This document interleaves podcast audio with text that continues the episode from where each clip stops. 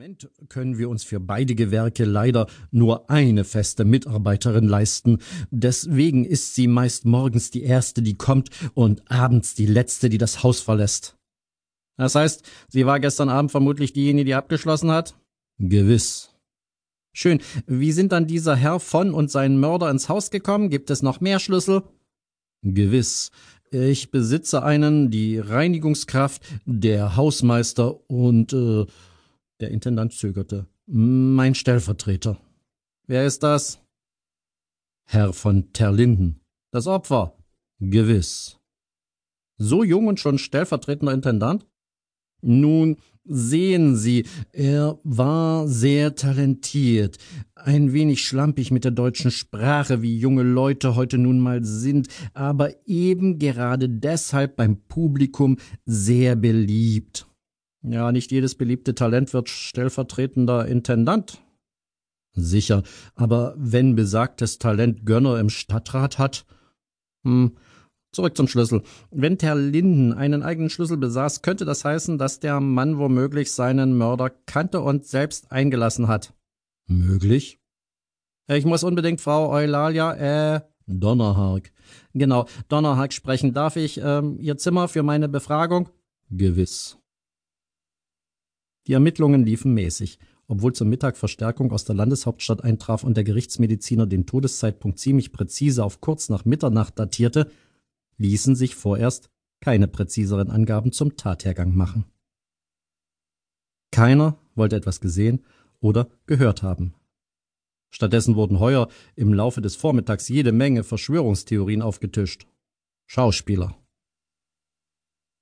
Nachdem die Spurensicherung ihren Job erledigt hatte, ließ er seinen langjährigen Assistenten, Fred Hansen, die Kollegen zur Beratung im Polizeipräsidium zusammentrommeln. Das wuchtige alte Gebäude an der Nilstraße stand nach dem Personalrückbau der vergangenen Jahre halb leer, was die hohen dunklen Räume noch bedrückender wirken ließ, als sie es ohnehin waren. Weswegen der Hauptkommissar seinen Arbeitsplatz manchmal regelrecht hasste. In Notfällen wie diesem allerdings, da zusätzliche Helfer eigene Räume und Schreibtische benötigten, empfand er es als Glücksfall, dass die Vorgesetzten in der Landeshauptstadt das Haus nicht schon aufgegeben und verscherbelt hatten. Was wissen wir bisher? Wir haben eine Leiche, einen stadtbekannten Bühnenstar, wir haben des Weiteren sogar eine Tatwaffe. Klingt nach einem lösbaren Fall, unterbrach ihn Nadine Engelhardt. Die Kommissarin von der Landespolizeidirektion lehnte sich zurück, schlug die Beine übereinander. Hübsche Beine. Unwichtig. Für Heuers Begriffe trug die Frau ihr Selbstbewusstsein einen Tick zu affektiert zur Schau. Seinen missbilligenden Blick ignorierte sie souverän. Sicher, so ein erfolgreicher Schauspieler hat Neider, ganz klar, aber Gerüchte hin, Gerüchte her. Mal ehrlich, derart professionell saubere Schnitte, das kann nicht jeder. Das erinnert mich eindrücklich an das Schlachtfest letztes Weihnachten in unserer Behörde.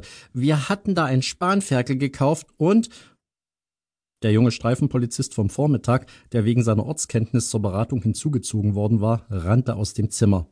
Heuer verdrehte die Augen. Hansen grinste. Ungerührt fuhr die aufstrebende Hauptstadtkriminalistin in ihren Überlegungen fort. Ganz zu schweigen vom Tatwerkzeug. Habt ihr euch das Messer richtig angesehen? Also ich würde vorschlagen, wir konzentrieren unsere Suche auf die Fleischereien in der näheren Umgebung. Heuer presste die Lippen aufeinander. Er fand, die smarte Kollegin machte sich die Sache zu einfach. Bevor er aber etwas erwidern konnte, stürzte seine Büroleiterin ins Zimmer.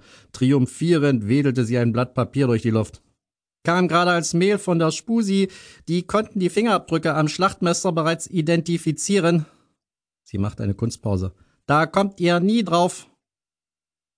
Mach's nicht so spannend, Melissa. Heuer war nicht nach Quizshow zumute. Vielleicht ließ sich sein Urlaub retten. Der Gedanke an einen schnellen Erfolg schien verlockend. Also, auf dem Messer sind nur seine eigenen Fingerabdrücke. Die von Terlinden, keine weiteren. Peng. Seifenblase geplatzt. Aus der Traum vom Urlaub. Keine weiteren? fragte Engelhardt irritiert. Betretenes Schweigen. Die schicke neue blaue Uniform kam vom Klo zurück. Der Bursche brachte einen unangenehmen Geruch mit. Für einen Moment glaubte er, die Kollegen schwiegen wegen ihm. Peinlich berührt lief er rot an. Endlose Sekunden vergingen. Weil sich niemand erbarmte, wagte er schließlich schüchtern zu fragen, gibt's, äh, gibt's Neuigkeiten? Klar doch.